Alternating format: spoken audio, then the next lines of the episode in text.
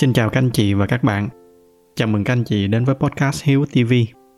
Trước khi mà thu cái tập này thì tôi cũng có một số lưỡng lự vì nó có nhắc đến cái chết, nghe có vẻ là nó hơi tiêu cực.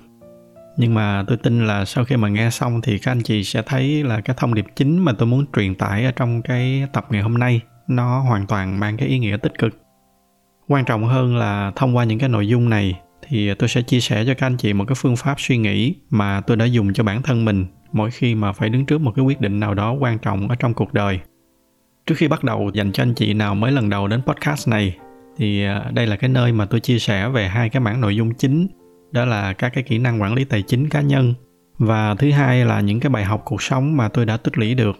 Các anh chị có thể ghé thăm cái website của podcast ở địa chỉ là hiếu.tv để tải về một số cái tài liệu mà tôi đang chia sẻ miễn phí.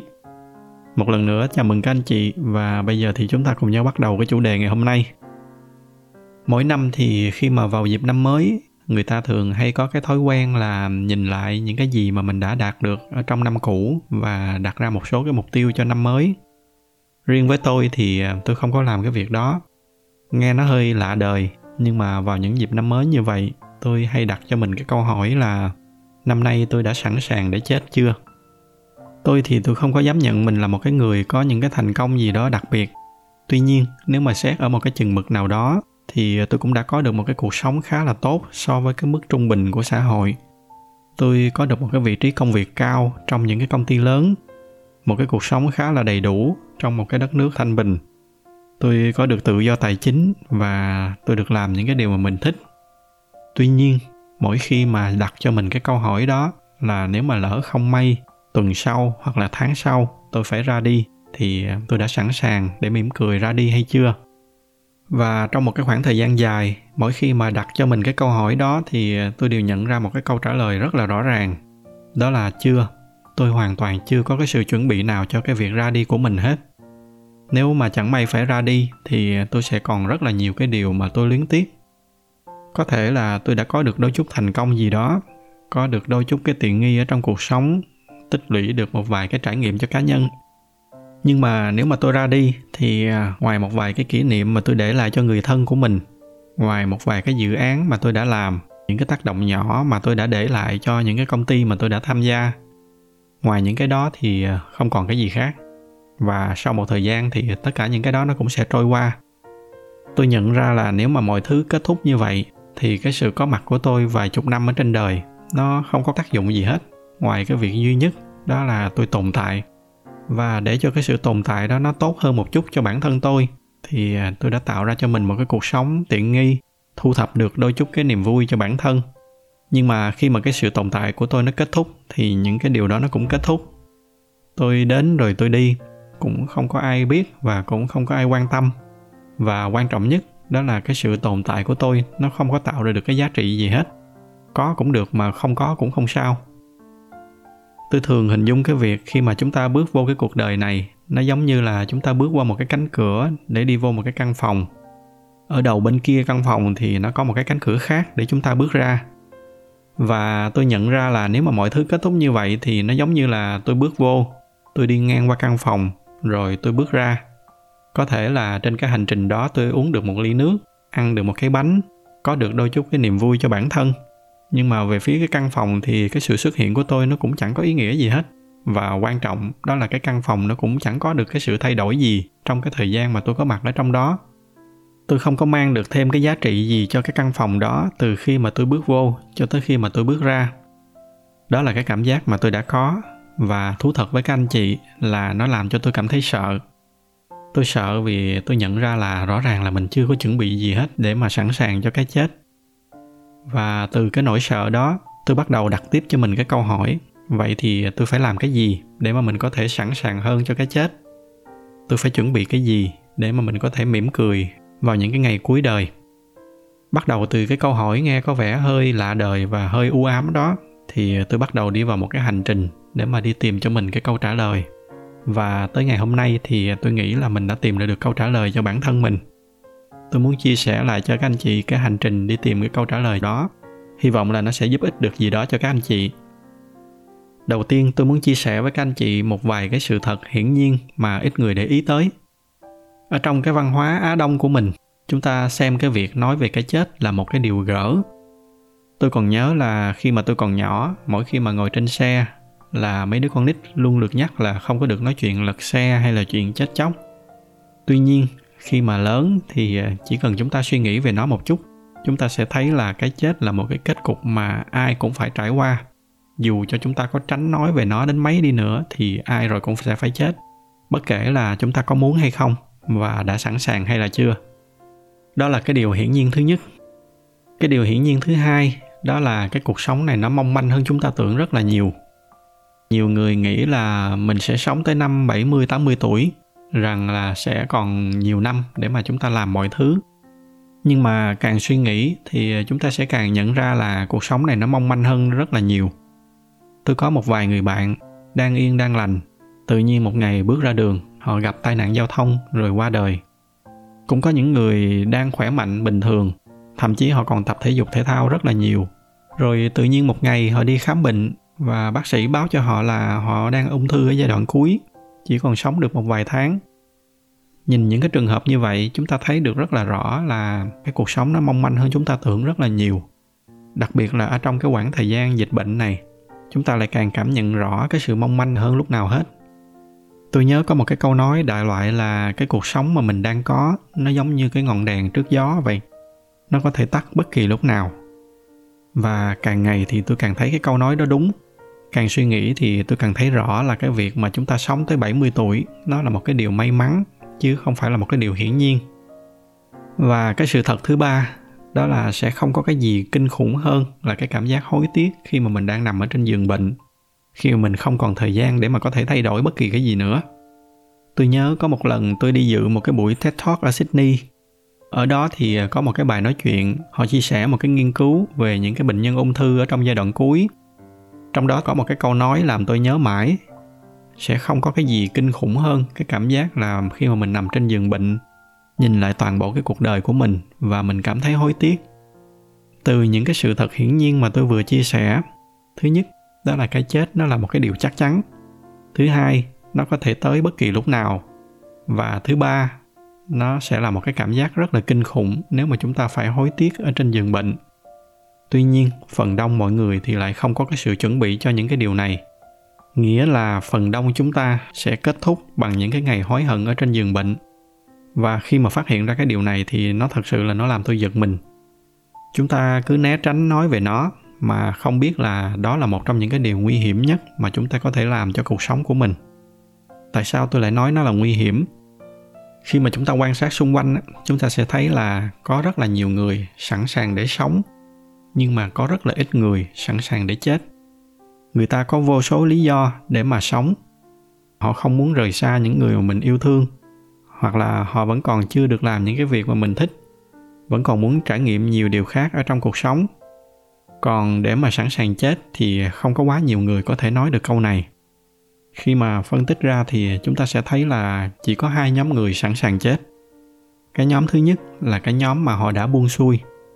Họ buông xuôi sau một cái thất bại nào đó, có thể là thất bại ở trong công việc, thất bại ở trong tình cảm, hoặc là họ buông xuôi khi mà cuộc sống quá là khó khăn, quá sức chịu đựng của họ.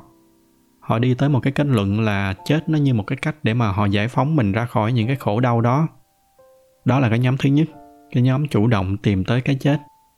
Và cái nhóm thứ hai là cái nhóm mà họ không có chủ động tìm tới cái chết, nhưng mà họ có thể mỉm cười để họ đón nhận cái chết. Là khi mà chúng ta nhìn lại cả cái quãng thời gian có mặt ở trên đời, mình thấy hài lòng là mình đã sống một cái cuộc đời đáng sống, mình không có gì phải hối tiếc nữa. Và chắc là ai trong chúng ta ở đây cũng muốn là mình được ở trong cái nhóm thứ hai. Nhưng mà để làm được cái điều này thì lại vô cùng khó, tại vì nó đòi hỏi là chúng ta phải dành rất là nhiều công sức để mà chuẩn bị. Tiếc là muốn thì ai cũng muốn, nhưng mà để mà bắt tay vô chuẩn bị thì không có mấy ai làm. Người ta còn tránh nói về nó, tránh nghĩ về nó thì làm sao mà có cái sự chuẩn bị gì được. Và kết cục là chúng ta tới cái cuộc đời, chúng ta sống theo những cái công thức được lập trình sẵn, để rồi tới khi mà hết ngày hết giờ thì chúng ta ra đi, không có bất kỳ một cái sự chuẩn bị nào. Và tôi nghĩ đó sẽ là một cái kết cục rất là không đẹp. Tới đây thì sẽ có cái câu hỏi là vậy thì làm sao để chúng ta có thể chuẩn bị cho cái chết? Tôi cũng từng có cái câu hỏi như vậy, và khi mà tôi bắt tay vô tôi tìm hiểu về cái việc này thì tôi đã nghiên cứu đủ mọi loại tài liệu, từ các cái nghiên cứu khoa học cho tới những cái phạm trù triết học. Tôi đọc cả về tôn giáo, thậm chí là tôi đọc luôn cả những cái khía cạnh về tâm linh. Và dần dần tôi nhận ra một cái điều nghe rất là hiển nhiên, đó là không ai có thể biết được một cách chắc chắn là ở bên kia cái chết nó là cái gì. Các cái tôn giáo họ có nói về những cái điều này, là ở bên kia cái chết là thiên đường hay là địa ngục gì đó. Nhưng mà nếu mà tìm hiểu kỹ về những cái tôn giáo, chúng ta sẽ thấy là nó cũng chỉ là những cái công cụ nhằm hướng cho con người đi theo những cái giáo lý. Nó là một cái dạng đức tin, chứ nó không phải là dựa trên các cái luận chứng khoa học. Nói tóm lại là không ai có thể biết chắc chắn được ở bên kia cái chết nó sẽ là cái gì. Vậy thì làm sao mà chúng ta có thể chuẩn bị cho cái thứ mà mình không biết nó là cái gì được? Bởi vì ví dụ như là chúng ta đi vô sa mạc, chúng ta sẽ chuẩn bị thật là nhiều nước, bởi vì chúng ta biết là trong đó nó nóng và nó khô. Hoặc là nếu mà chúng ta đi tới Bắc Cực chẳng hạn, chúng ta sẽ biết là mình phải chuẩn bị thật là nhiều áo ấm. Nhưng mà với cái chết, chúng ta không biết được nó ở bên kia có cái gì thì làm sao mà chúng ta chuẩn bị được. Và sau một cái thời gian tìm hiểu thì tôi nhận ra là cái cách tốt nhất để mà chuẩn bị cho cái chết chính là chuẩn bị cho cuộc sống. Chúng ta sống như thế nào để mà khi mà chúng ta bắt đầu đi gặp cái chết thì chúng ta không có cái gì để mà phải hối tiếc. Đó sẽ là cái cách tốt nhất để chuẩn bị cho cái chết. Từ đó thì tôi tìm ra được cho mình một cái phương châm sống rất là hữu ích. Nó gọi là regret minimization. Tạm dịch ra là giảm thiểu tối đa cái sự hối tiếc ở trong tương lai. Cái phương châm này nó rất là đơn giản, không có gì phức tạp hết. Đó là mỗi khi mà đứng trước một cái quyết định lớn nào đó, buộc phải lựa chọn ở trong cuộc đời, thì tôi sẽ hình dung là trong một cái khoảng thời gian nào đó ở trong tương lai khi mà nhìn lại thì liệu là tôi có hối hận là mình đã làm hay là không làm cái việc này hay không. Ở trong đó thì cái biến số X nó sẽ là tùy theo cái độ lớn của cái quyết định. Ví dụ như là nếu đó là một cái quyết định nhỏ, là nếu mà tôi không trả lời cái email này thì sau một tuần nữa tôi có hối hận hay không. Cho tới những cái quyết định lớn hơn, như là giả sử tôi không nhận cái công việc này thì liệu là tôi sẽ hối hận ở trong 5 năm nữa hay không. Hoặc là một cái ví dụ rất là cụ thể, đó là cái quyết định lớn gần đây ở trong cuộc sống của tôi. Cuối năm ngoái thì tôi quyết định rẽ cái cuộc sống của mình sang một cái hướng hoàn toàn khác. Đó là tôi quyết định sẽ nghỉ hưu sớm để tập trung vào những cái dự án cá nhân mà mình đã ấp ủ từ trước giờ. Tôi có chia sẻ về cái việc này ở trong cái tập AMA gần đây. Anh chị nào muốn hiểu thêm thì có thể xem lại cái tập đó. Đó là một cái quyết định khá là lớn ở trong cuộc đời của tôi. Và hiển nhiên là với những cái quyết định lớn như vậy, nó sẽ đi kèm theo rất là nhiều lo lắng và hoài nghi. Tuy nhiên, khi mà tôi đặt bản thân mình vô cái bức tranh vài chục năm tới, khi mà tôi đang nằm ở trên giường bệnh, nhớ lại cái việc này là tôi đã từng có cái cơ hội để thực hiện nó, nhưng mà tôi đã không làm, thì khi đó tôi có hối hận hay không? Và câu trả lời nó rất là rõ ràng, đó là có. Chắc chắn tôi sẽ hối hận nếu mà tôi không làm. Nếu mà tôi làm thì có thể là tôi sẽ gặp một số cái vấn đề nào đó không biết, thậm chí là sẽ thất bại. Nhưng nếu mà tôi không làm thì chắc chắn là tôi sẽ hối hận. Và nhờ đó cái quyết định tôi đưa ra nó trở nên dễ dàng hơn rất là nhiều. Cái phương pháp này nó có một cái ưu điểm là nó giúp cho chúng ta tách mình ra khỏi những cái lo lắng, những cái hoài nghi ở trong hiện tại. Khi mà chúng ta dời bản thân mình ra tới tương lai để mà nhìn lại, thì nó sẽ giúp cho chúng ta có một cái nhìn toàn cảnh hơn về tất cả mọi thứ. Chúng ta sẽ dễ dàng nhận ra được đâu mới là cái điều quan trọng đối với mình. Và nhờ đó cái quyết định của tôi nó trở nên dễ dàng hơn rất là nhiều. Tôi biết là cái điều mình muốn nó không phải chỉ là những cái tiện nghi cho bản thân, những cái hạnh phúc cho riêng cá nhân mình. Tất nhiên là tôi vẫn cần những điều đó chứ không phải là không. Nhưng mà nếu mà chỉ dừng lại ở cái mức đó thì tôi sẽ rất là hối tiếc khi mà phải bước ra khỏi cuộc đời. Như ở trong cái ví dụ về căn phòng, tôi muốn là trước khi mà tôi bước ra khỏi đó thì tôi sẽ để lại đôi chút cái giá trị gì đó cho cái căn phòng mà mình đã đi qua. Từ cái suy nghĩ đó, tôi bắt đầu tôi ngồi xuống và vẽ ra cái bức tranh cho cái câu trả lời của mình. Tôi không có vĩ đại như là những cái nhà lãnh đạo để mà góp phần thay đổi một cái dân tộc hay một cái đất nước. Tôi cũng không giỏi như là Elon Musk để mà có thể giúp đưa con người đi khám phá vũ trụ. Nhưng mà tôi nhận ra là tôi vẫn có thể để lại những cái điều tích cực ở trong cái khả năng mà mình có. Tôi có thể để lại những cái bài học kinh nghiệm mà mình đã tích lũy được, những cái bài học mà tôi nghĩ là nó sẽ tạo ra giá trị cho cái hành trang vào đời của các bạn trẻ sau này. Và tôi có thể dùng những cái khả năng truyền đạt của mình để truyền tải những cái bài học đó một cách đơn giản và dễ hiểu. Và đó chính là những cái gì mà tôi đã làm ở trong thời gian qua.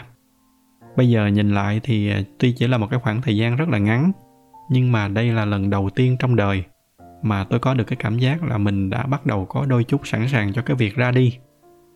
Nếu mà trước đây lỡ không may mà tôi phải ra đi, thì những cái người duy nhất mà có mặt ở trong đám tang của tôi chỉ là những người thân và một vài bạn bè thân thiết. Bây giờ nếu mà cái điều đó nó xảy ra, thì tôi nghĩ là đâu đó ở khắp nơi sẽ có những người nghĩ đến tôi. Nhưng cái việc mà mọi người nhớ tới tôi nó không phải là cái mục đích chính. Cái điều quan trọng hơn đó là những cái bài học mà tôi đã chia sẻ trên cái podcast này, nó sẽ tồn tại mãi mãi ở đây. Nó sẽ tiếp tục tạo ra những cái giá trị tích cực sau khi mà tôi đã đi rồi. Đó mới chính là cái điều mà nó đã cho tôi cái cảm giác là mình đã sẵn sàng hơn một chút để mà ra đi.